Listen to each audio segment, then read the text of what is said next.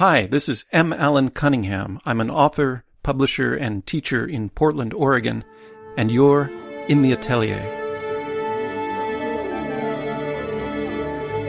In the Atelier is a place for occasional thoughts on literature, writing, the life of the imagination. Come on in. I'm glad you're here.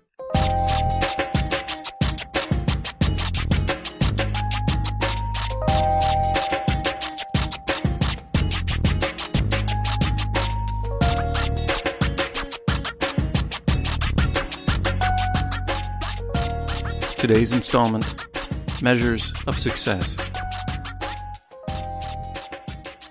One major job hazard in my line of work as a novelist is an occasional looming sense of futility.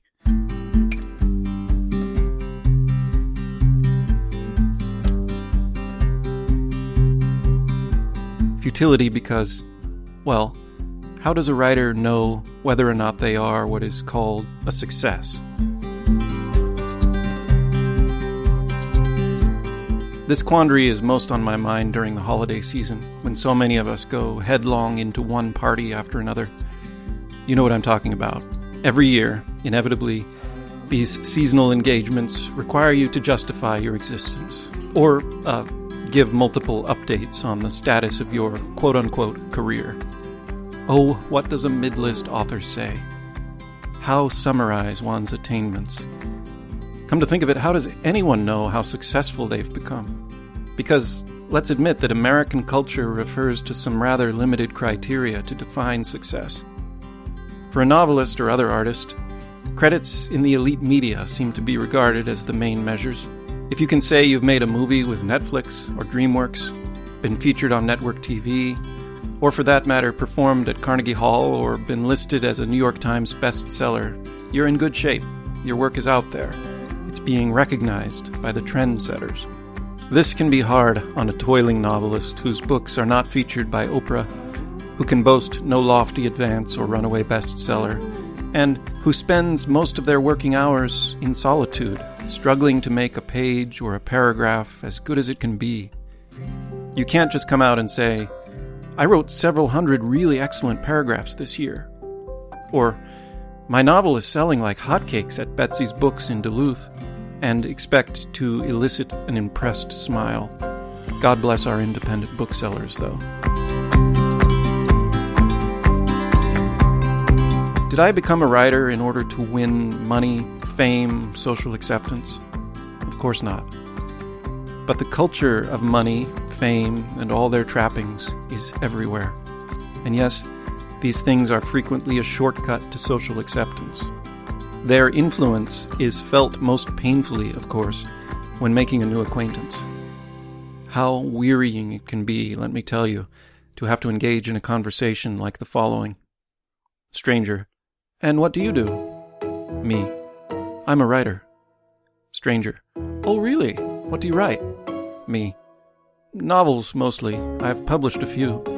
Stranger, would I know the titles? Me, that depends. I say the titles. Stranger. Sorry? What?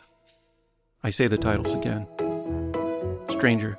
Are they for sale at Barnes & Noble? Me. Yes, uh, well, sometimes. I mean, they're not always right there on the shelf. I, I guess it depends which Barnes & Noble.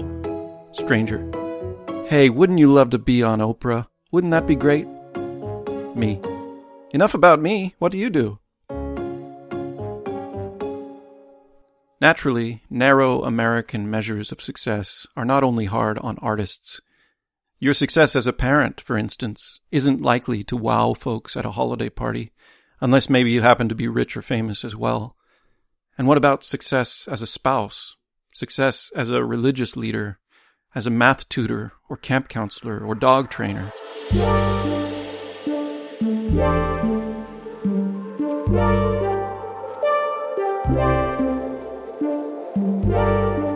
Maybe it's for the sake of social expediency, maybe it's a function of the evolutionary mating impulse, or maybe it's due to plain shallowness. But in our culture, if you can demonstrate wealth, fame, or political eminence, you've made it. Whereas if you pursue success that's less demonstrable or less impressive, you may find yourself lacking social traction. Of course, on a conscious level, most of us know it's not the end of the world to feel awkward and outranked at a party. But such experiences still have subtle and insidious effects, and in the long term, they can wear down a person's confidence and self worth.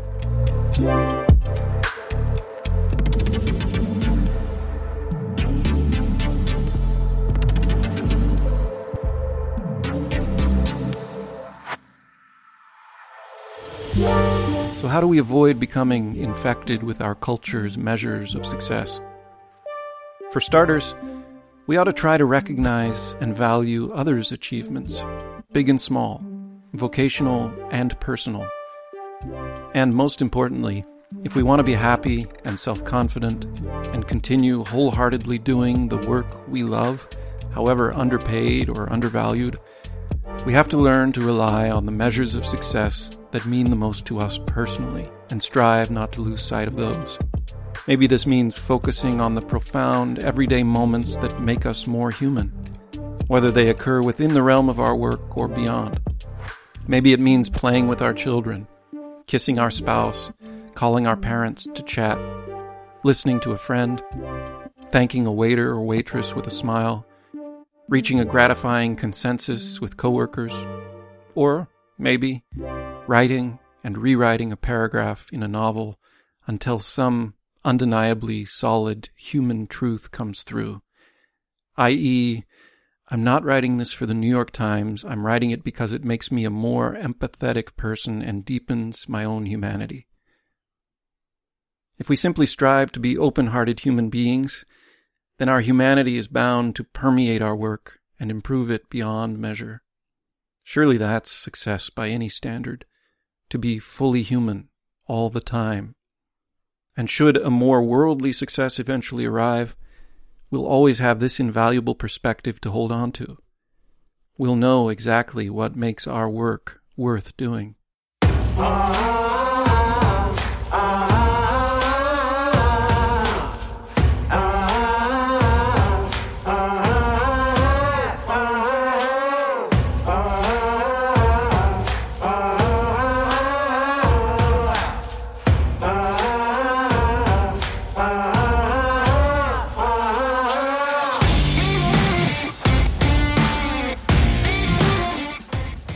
In the Atelier is produced by Atelier 26 Books.